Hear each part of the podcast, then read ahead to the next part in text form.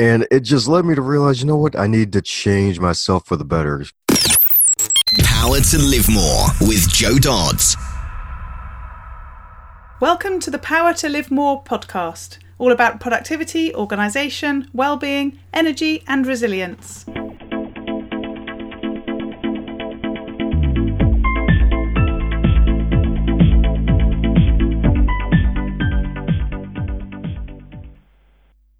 I'm Joe Dodds, and I started this show to enable interesting people to share their stories about how they use their power to live more, and by that I mean to do the stuff that they want to do more than the stuff that they need to or should do. It's about creating a life for yourself where you have the energy, health, and space to be happy and fulfilled, spending your time as you'd like, whether that be at work, home, or somewhere else entirely. That's your choice. Hello, my name is Ellie Dodds and I'm co-presenter and today Joe's interviewing Dom Brightman. Dom was introduced to us by Alex Dumas, our guest on show number 111. Dom is an award-winning speaker and certified member of the John Maxwell team. He is the author of Going North, Tips and Techniques to Advance Yourself, and runs a top-rated self-help podcast with the same name that interviews authors from all over the world. His mantra is advance others to advance yourself. Back to the studio. Today I'm interviewing Dom Brightman. Welcome, Dom. Great to have you with me.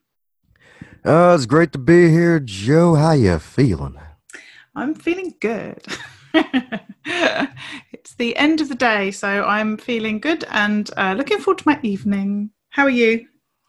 Ah, uh, looks like your day's ending. Mine's just beginning. yeah, exactly.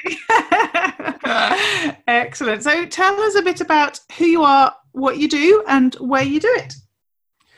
Sure thing. So, name's Dominic Dom Brightman, as Joe mentioned earlier, and I'm a certified leadership expert and coach under the John Maxwell team. And in addition to that, when I'm not coaching and speaking, also writing books, a two time author and Amazon best-selling author of the book called Stay the Course The Elite Performer's Seven Secret Keys to Sustainable Success. And I'm also a podcast host as well. So, life's basically around books because books are kind of like the treasure troves of stories and knowledge to absorb to not only better your life but better other people's lives. So you can kind of call me a bookie. Excellent. So where where are you based? Based out in the city of charm, crime, and crabs, known as Baltimore, Maryland. yeah, I wouldn't have got that from the clues. and for those people who aren't aware of John Maxwell team, tell, tell us a, a bit about um, who is it a he? Is it a just a company now, or is John Maxwell a person? oh, don't worry, it, it's a he, and he's alive and well, seventy-two at the time of this recording. So, for those been living under fifteen rocks, John C. Maxwell is the world's number one leadership authority, and he's been a very, very well verse communicator for the past 50 years. He started off as a young pastor out in a small church in Hillham, Indiana. He was a pastor of that small church, helped them to grow. Then he went to San Diego, California, helped the church to become one of the top 10 growing churches in the early millennium. And then helping so many other churches grow, he actually left pastoring to become a full full-time businessman and helping other folks to become better leaders and he's a New York Times best-selling author of over a hundred books, and about six years ago, actually, wow, I think it's almost seven years ago now, he started the John Maxwell team as a part of his legacy legs because he originally thought that his books was going to be his legacy, but his books affected so many people in a such a positive way that he actually now has a training company called the John Maxwell team where you're basically licensed certified to teach his materials to keep his legacy going because John Maxwell, he, his books, his writings have saved my life personally, especially his book, The 21 Qualities of a Leader. And it just mentioned like so many qualities of a leader and the qualities that a leader should have. And I strive to have most of those qualities, if not all of those qualities, and help me to become more of an extrovert because I used to be fully introverted, like in the corner or whatever, geeky kid, not really much on the sports team or whatever, to this dynamic speaker whose aim is to help others to advance in life because if you advance others you advance yourself in the process Mm-hmm. So, how did it all change for you then? Obviously, the book and and and John Maxwell uh, himself inspired you, but you've already said you were quite different uh, in the past, and you've changed quite considerably. How did that happen, and, and why do you do what you do now? Yeah, so back in 2012, on my 21st birthday, after my father was diagnosed with Alzheimer's, I got into a car accident on my way to class. And just on top of that, I also, a few weeks later, was called into a meeting by my boss at the time because I had a part time job at a library. And I wanted to pride myself to be early off to actually keep the personal and professional lives separate. But as years go by and time goes by, you realize that's kind of near impossible because what happens in your private life will affect your public life. And mm-hmm. just the fact of seeing basically my hero decay, my father, and that car accident just not being at my best, it all compounded with that means like, hey, you're screwing up here, here, and here.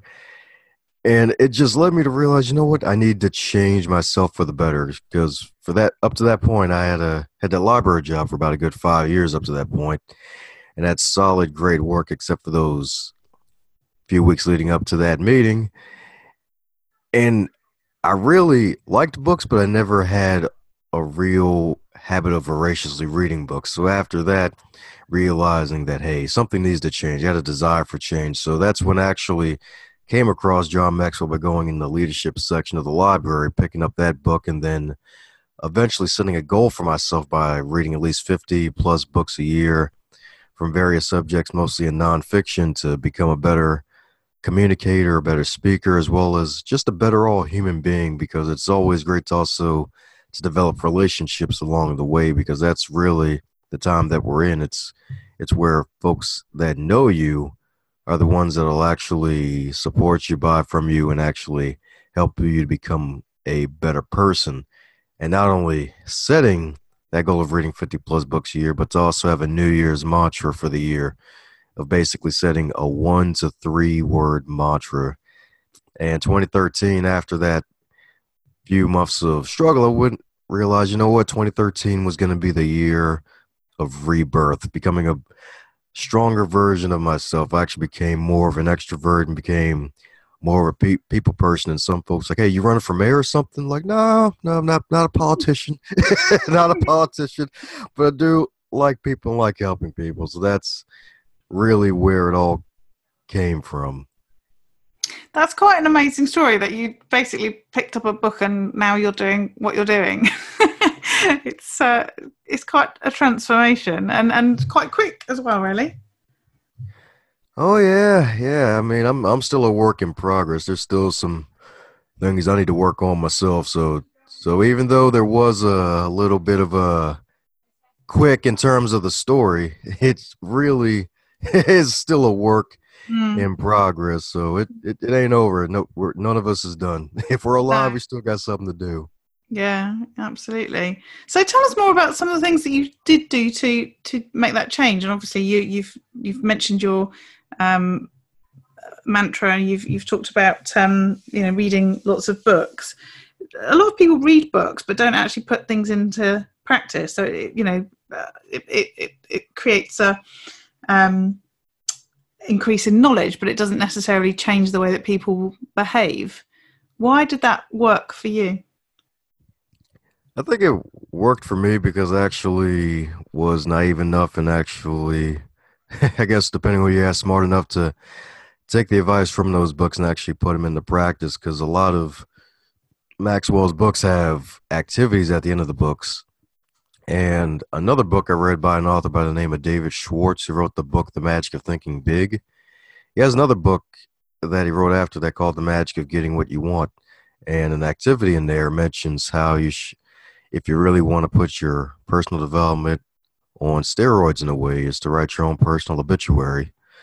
And that was another way of actually getting myself to where I currently am at the moment as an author because one of the things I wrote in that obituary was to become an author and not only just an author but a best-selling author and I was able to do that with the help of friends and family who actually supported me and purchasing the work and some folks even leaving reviews. And not only that but also being a dynamic speaker as well and just inspiring others to embrace their dreams. And another way of actually taking that personal development and doing that is to not only do that and to actually write an obituary but to also just journal. I mean it it doesn't even even though it's highly recommended to be done every day if you do it at least sporadically at least do some kind of recording of your life, it'll pay off dividends because you'll have something to look back, go back to, and look on. Because sometimes I go through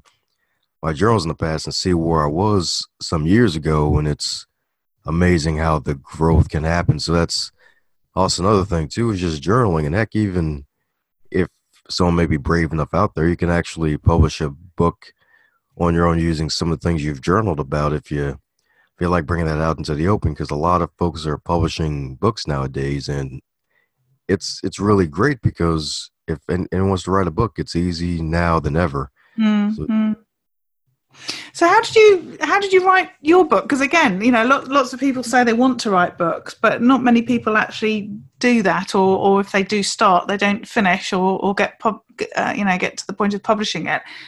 How how did you approach that yeah, so it's kind of interesting. So the way I approached it was it was in a Toastmasters meeting, and for those who don't know about Toastmasters, it's this nonprofit organization where folks develop themselves as leaders and speakers.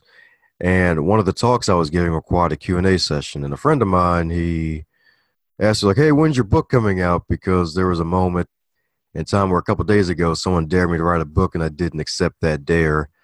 And what made that story even funnier is the fact that this was after I wrote the obituary saying I was going to be an author. Mm-hmm. But just after that moment, him asking me that question was like, all right, darn, all right, I can't really back down from this. So I was like, you know what? A year from today, I'm going to have my first book published.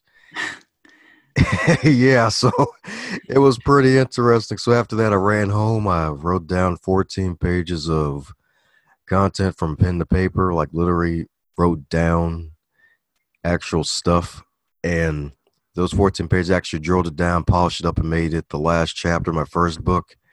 And then I kind of went through a period of hibernation away because that was November 2015 when it happened and didn't pick it back up again until around January 2016. And every weekend after work, I would go to uh, Dunkin' Donuts, a Starbucks, or a coffee shop and just write down my thoughts about certain subjects. So if it was like leadership, I write down thoughts about leadership, time management, what what I would think about that, and just mindset, what what my thoughts on about mindset was, and just writing down my thoughts on paper, and then just sitting down for about a good sixty to ninety minutes, just writing down whatever just came out of me, and putting it down on paper because it's a good thing to actually write down your thoughts because it helps you to clarify your thoughts. And if you want to write a book based off of that, you can also go back and type in your stuff so that way you're editing as you're going along. Because sometimes I write stuff down at the coffee shop and I go back home and actually type it in the computer later. It's like, okay, what the heck was I smoking when I wrote this? so yeah, it's like yeah, it's kind of better that way as opposed to the old fashioned typing. I mean, yeah, it's not as quick, but still, it just gives you another way to polish your work and give yourself an idea, maybe expand on it too. So that's really how I took on that writing process of the book. Yes, yeah, yeah, impressive stuff to just say you're going to do it and then go and write the last chapter. that's, another, another thing too. I mean, yeah, it's great to put an outline out for a book if it's a nonfiction book. Just make the outline, but it doesn't have to be in order when you write it. It's kind of like a callback to the opening. I mean, those 14 pages that was the ended up being the last chapter of the book, and everything else that was just random moments that end up having to piece together under certain chapters. So don't even worry about the order at first. Mm, mm. Yeah. So, what? Tell us a bit about what your sort of day looked like, because you you obviously been you've you know written a book you're you're coaching people you're you're doing various things reading a lot still by the sound of it um, how do you organize what you do and get done what you need to get done The best way for me to organize is usually writing things down on a note card the night before and just organizing them in like an ABC slash one, two, three method and having my main event as the first thing, the thing I need to conquer for the day. So if I have like a big presentation, that's usually like the first thing, write down like, hey, deliver a dynamite presentation and hopefully leave someone inspired to do something big in their life as opposed to maybe like a project at work that may needs to get done because uh in addition to all this still have a daytime job on top of this because i mean still need health insurance so it just gotta yeah keep that in mind as well. I usually try to keep it up to at least a maximum of six items because what I've noticed in the trial and error is that when I write down more than five or six things to do for the day, I'm not to get the whole list done because sometimes I would I would experiment try 10 items for the day and I still ended up getting six to seven things done. So trying to at least get it up to at least six. And that's actually recommended by I believe a guy by the name of Chet Holmes, and in his book called The Ultimate Sales Machine, because he borrowed that from Mary Kay Ash when she usually had six things to do for the day, and just keeping it at six because there's only so much you can do in a day. I mean, we all got the same amount of time, and we can only use that time to the best of our ability. And it also depends on the energy for that day too. So another thing is that since it's coming to the close of summer, I haven't been working out as much as I would like. Just Yeah. being being a little bit vulnerable there for a moment, and I've noticed the difference. So that's another thing too, is just getting back into a routine of exercise where it's like a light little mix of push-ups, sit-ups, and squats and things like that to get the blood pumping, so you'll be able to produce more. Because I I noticed a difference in. I'm pretty sure some of your listeners know the difference too. It's like when you don't do something active to get your body moving, then you're going to be more sluggish. You're not going to feel like doing much at all. mm, mm. How do you determine these six items? How do you determine the sort of the, the relative size of them? Because i mean i you know you could easily put 20 things on your list but they might take five minutes each. Or you could put one thing which would take up the whole day. Is do you have a process for determining determining that? Do you do you work out the time and chop it up? Or how do you decide the sort of relative um, time and effort required for each of those tasks Yeah, so for those, it usually depends on the task. So if it's if it's like a presentation, then it usually depends on what what I prepared beforehand and try to match the calendar with it. So if it's like a Google Calendar, I try to look at the Google Calendar and see what I have planned for the day, like a podcast interview. I usually block out a good 45 minutes for it, even though the average interview takes about 30 to 37 minutes. It's usually for working out the possible kinks, kind of like what you and I had earlier. for moments like that too. Those And moments when we can't actually hear each other. It doesn't work well on a podcast, does it? No, it does. It's like, yeah. So how about that cactus? Wait a second. We're talking about productivity here. Leave the cactus alone. so, But yeah, and do you and do you tick off everything on that list of six things, or do you do you carry things over? sometimes I carry things over. I- I'm not gonna lie, 'cause some sometimes it's like, all right, because like with, for example, like if someone goes ghost on me at the last minute with the interview or whatever and doesn't show up, then and then they come back with an explanation later. It's like, all right, I got to reschedule that. Or if for some strange reason I had to do like a visit at a certain club and they may have canceled the last minute, it's like, all right, got to reschedule that because there's probably this phrase you might be familiar with that control is an illusion. It's like we all want control, but we can only control up to a fault. We can only focus on what we can't control. Yeah. And nature may come out of nowhere and be like, nah, buddy, let's remind you of who's in control. Mm-hmm. and you have to push that item aside for another day. Yes. Yeah. Yeah. Exactly. So, how do you um, manage getting stuff done uh, in a sort of practical way? So you've got your list. Um, do you have a to-do list? Do you have um, tools and apps that you use? Especially given you're doing this alongside a, a job as well, it's it, you know you have limited time, don't you? So how do you manage these these items? Yeah, so I'm a little bit of a simple fellow. I usually just go by an index card or one of those small notepads and with the combination of Google Calendar as well on the smartphone, I really don't use any major apps because even though I had an IT degree a few years ago, I'm really not too much of a techie guy because it usually with pen to paper, it sticks in your head a lot easier hmm. as opposed to the phone. And not to mention, sometimes if you schedule on other people's calendars, it doesn't always sync up properly and you end up overbooking or double booking. So, oh. yeah. I'm sure you can do that on paper too. oh, yeah, you can do it on paper too. It's like, yeah, yeah, it's just a combination. So just have a Google Calendar and just pen and paper. Try to keep it simple. it's funny for all for all the talk about um, uh, you know technology and and millennials and everything else. I, I seem to find it's it's my um, younger guests who use more analog and older guests who use more digital, which is quite interesting. Maybe the world is uh, turning in on itself, and we're going to end up back completely with with paper. I don't know. So you talked about um, exercise being really helpful to you in terms of focus and having sort of energy to, to get done what you need to get done. What else do you do to make sure that you're in a position to be able to to, to do all these things that you do? Because as we say, you're obviously you know working a, a job as well as running a business, doing a podcast. Clearly, you need to maintain your energy levels. Have you got any other tips around that for us?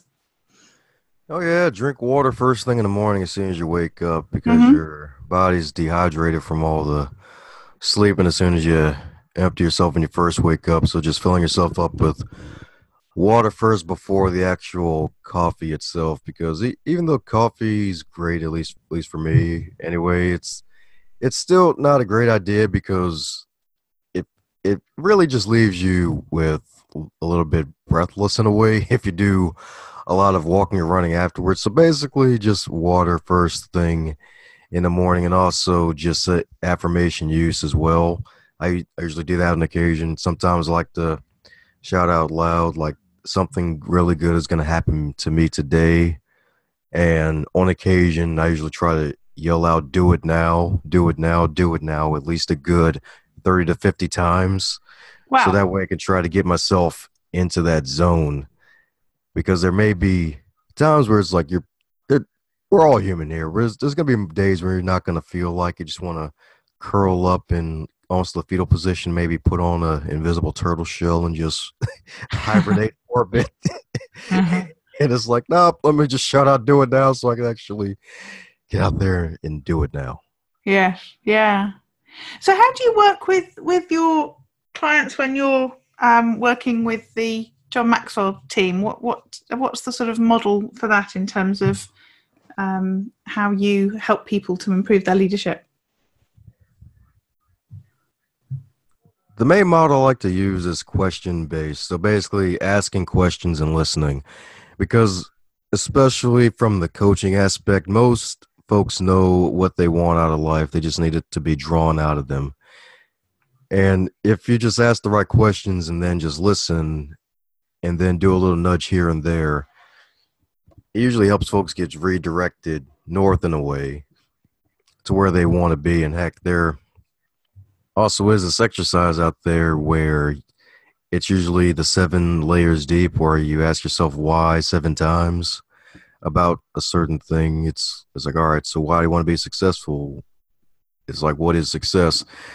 It's like, why do you want to be successful? It's like, yeah, I want to provide for my family. All right, that's good. And then it's like, why? Mm. Well, hey, I like, yeah, it's like, yeah, I want to provide for my family, and then I just want to have look have a really good feeling, like, hey, I feel like I've done something in my life, and then ask why again. It's like, all right, and then that's when when I'm usually around the third or fourth one, folks usually stop trying to think, and then that's when the heart comes out because it's like the mind's like, all right, shoot, uh, all right, I'm out. All right, hard to get in there. like, all right, so what do you really feel? yeah, yeah. So sort of pulling away all the sort of layers that are, are sort of rational answers to, to that question and and getting really to the to the heart of it. Yeah. That's mm. right. Everybody's an onion baby.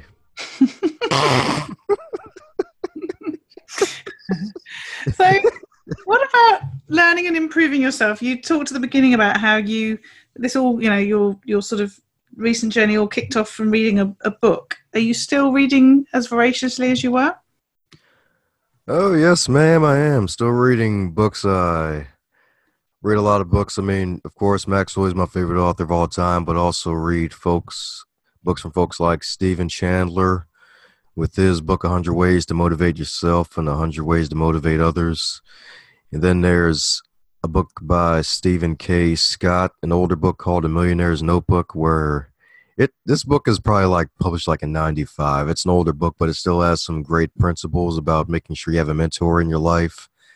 And a couple other books i read this year one was from a guy by the name of antonio t. Smith who wrote the book called so happy and grateful and it's like a 500 page book but the way the font is set up in the book it's really large print so it's a quick read. And the last book i will recommend for this year's from homeless to billionaire by andres pira where mm-hmm. he basically set out to prove the book the secret wrong and he ended up proving it right by taking the activities from it. So not only reading and doing the activities from it but also making sure that I record my presentations because sometimes I may even learn for myself because out of the mouth the heart speaks.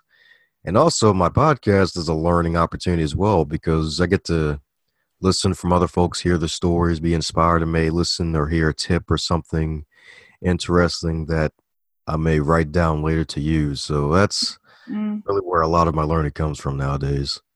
And how do you organize your podcast, are you asking specific questions? Is it a very sort of fluid? What what comes up? Is there a theme to it? A structure? How, how does that run? Yeah, so it's your, right now the podcast itself is a free flowing conversation because at one time I when I started out I had these five or six questions that I made sure I ask every single guest. And then around the twentieth time I asked somebody what's what's their favorite music that they like to listen to. It was like, okay, this feels stupid. You want to listen, like, all right, you can drop that question. I'm like, all right, cool. so it's more, of a free flowing conversation. The, the only real single question I ask it, okay, well, two questions is, of course, the one to promote themselves at the end of the interview, and also what advice they would give themselves if they were 25 in the current year with all their amassed knowledge and experience. So instead of folks going back in time and investing in Apple stock, it's like, nope, you're currently a millennial in the year of 2019 or whatever, and you got to navigate your way through life with all of your new amassed knowledge. Ah, so how old are you now? Currently 27. Okay, so we can do that with you then. So, so if you what, so how, how do you pronounce? How do you say it to people? You say, if you were 25 now, with everything you know now, what would you do? Is that what you say? Yep, that's basically the way it, it goes. Answer. yeah, so what I would do is I would basically tell myself to make sure that no matter what happens, you have an aggressive form of personal development. Don't get so down on yourself and actually lose heart. So make sure you just stay courage, keep yourself full of courage, keep up with the workouts, and never slack off of the workouts because there's going to be a time where you're going to be losing your dad and it's not going to be a good feeling at all. So make sure you keep up with the workouts and don't slack off with that because there's going to be a dirty bulking phase that you want to avoid. so that's the advice I would give to myself.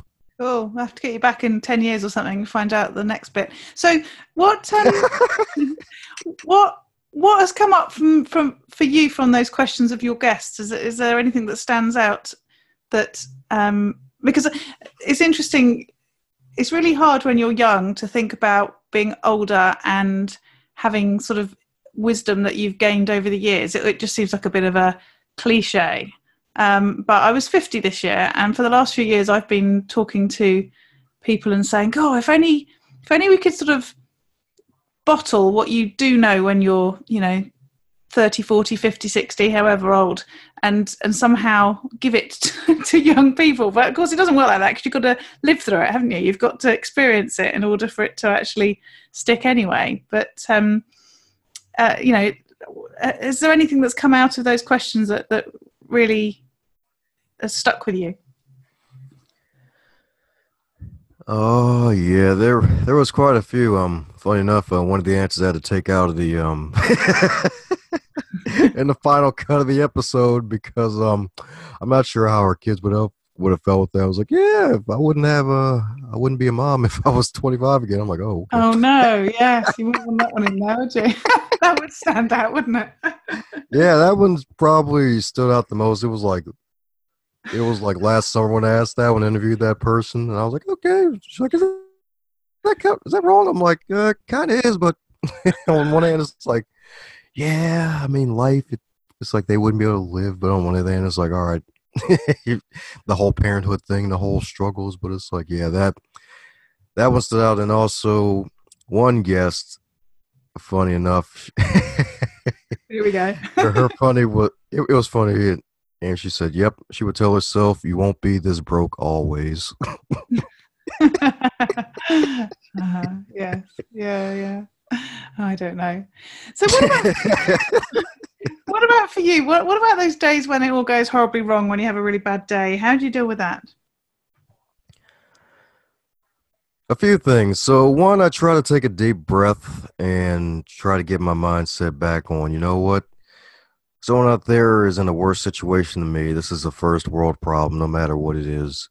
Mm. And there's mm. also the five minute rule where I try to keep telling myself, like, all right, I'll give energy to this setback for a maximum of five minutes. After that, I'll have to leave it alone because what's done is done. It's like certain actions don't. The only thing you can do when certain things happen is just to just adjust yourself accordingly after what happens because it heck, even like sometimes like with meeting with the boss, it's like, oh, it's like, what the heck is this? It because it's like I expect to get called in for one thing or nothing, and then it's to be some totally stupid, and I'm like, all right, um, no, I'm I'm gonna go ahead and ignore this and just keep keep my nose to the grindstone and realize that hey, I'm building something big here, and it's something that's gonna be bigger than me. So making sure that I don't stew over something for days on end because life is too short to be full of negative emotions that aren't going to serve you well and you won't be able to move as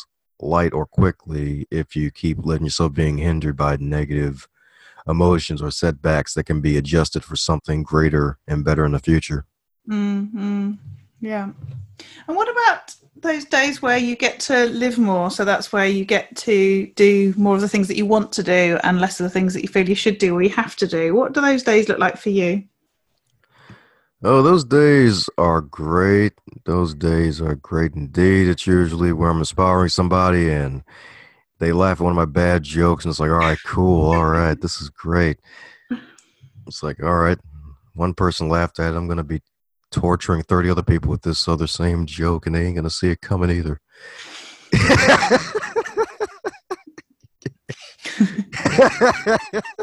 okay, I'm not going to let you off with that one. What else? oh yeah, yep. So only the jokes and also just being being well rested in effect. Being well rested is another thing too, and also like even if there's a moment where I can like revisit like video games every now and then, if I can turn on the PlayStation every now and then and go in for like a good hour, or maybe a 30 minutes or so like that. And also just the fact that maybe even having good conversations with, with other human beings. Cause also, cause usually my podcast as well, it's, it's a very enjoyable time nine times out of 10, especially with, with the fun folks like, all right, the energy is, his match. We're in sync. We're aligned. All right. And then we're both using bad jokes after a while. It's like, yeah, all right. The mind control is complete. You're going to be saying yes, indeed, for the next 24 hours. It's going to be awesome.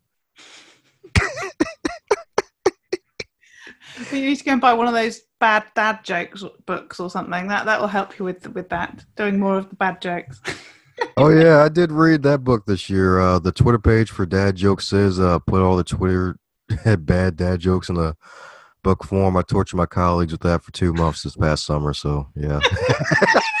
and I thought I was joking. nope, you weren't. Lovely. So thanks, Dom. Tell people how they can find out more about you and connect with you. Sure thing. Feel free to Google me, Dominic Dom Brightman. Head over to dombrightman.vip. That's where you can find out all my other social media pages and shoot me an email directly as well. You can find my books, my podcast, as well as the YouTube page where I have some clips of past talks and presentations as well. And heck, if you shoot me an email, you might even get a special present. And don't worry, it won't be a dad joke either. yeah, it's probably best to explain that, isn't it? Lovely. Thanks for joining me, Dom. It's been good talking to you. Woohoo! Thanks for having me, Joe. All this information is available in the show notes. If you go to powertolivemore.com forward slash, in this case, 133, you'll find them there. And this week I just want to talk about outsourcing. It's something that I've been doing for a number of years. I have a couple of VAs in the Philippines who do certain parts of my work for me that's very sort of um, administrative and weekly and frankly in my view boring and relentless but they have been doing it for ages and are really grateful to have the work and do a really good solid job for me i don't uh, really hear from either of them unless there's a problem with something that I've produced or that I've not produced that they need in order to get their work done. And then I just pay them on a monthly basis and uh, all ticks along nicely. I had some other things that I really wanted to get somebody to do that I didn't want to outsource to them for various reasons. And so I had sort of sat on that for a while.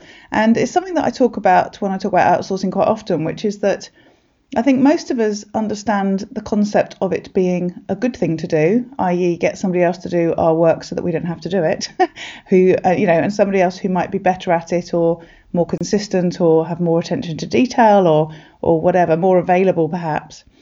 But the actual effort it takes to do it, in first in finding somebody, uh, testing them out if you like, uh, and then setting up whatever you need to set up, the processes, the the access to the various platforms and everything else to get it going is actually fairly time consuming and that's what normally stops people. I think there's a load of barriers there that can get in the way. And I've recently started working with a new VA in the UK and uh, I just wanted to remind you of how helpful it can be whilst also acknowledging that it's you know a bit of a pain to get it started in the first place, pain for both of us, my new VA uh, and me, um, but that it's absolutely really worth it in the end. So I have a few tasks that feed into some of the tasks that the VAs in the Philippines do that uh, I do you know really well sometimes and then I sort of forget to do or I put it off or they, I do it at the last minute or whatever. And that's when they contact me to say have you done that bit yet?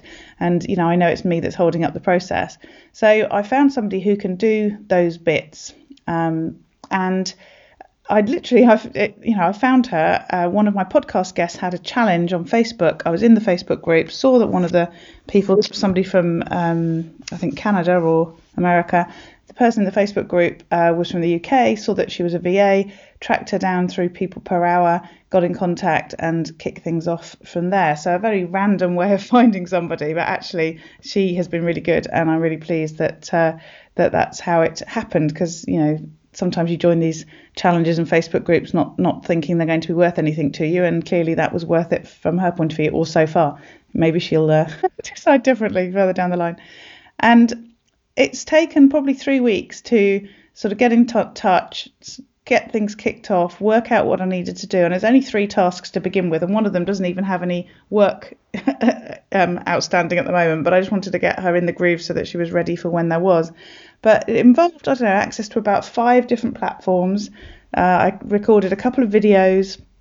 Uh, she then couldn't get into a couple of the platforms. I had to go back and have another look. Google Calendar is messing around. I've got a corporate account for my email, and I realised that corporately or organisationally it was set up so I couldn't actually share my calendar so people can actually make changes to it. So I've had to go in and set that, which apparently takes 24 hours to propagate, and that's still not sorted. So um, we're still in the process really of getting things going. But she has done three, two or three pieces of work for me, and I just I'm already mightily relieved that I'm not going to need to do them. And of course, the knock-on effect is that my other two VAs will be also mightily relieved because they'll just be able to get on with their job instead of waiting for me, the bottleneck.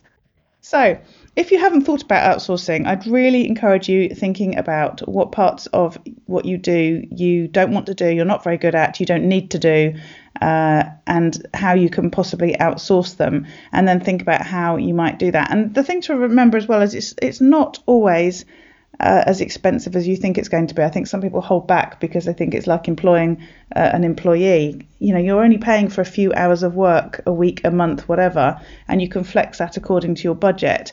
Uh, so, you know, if budget is an issue, I'd start with the the one thing that really winds you up that you really hate doing, that you're really not very good at, and you really know that somebody else would be better at it than you, and work out how much time that takes, and then start looking on places like People Per Hour or some of the other sites that are offering people for outsourcing and see how much it's going to cost per hour for you to get somebody to help you and then work out how often that needs to be done in your business and whether therefore you can find a bit of uh, money to pay for that. And uh, in most cases i'm sure you will be able to.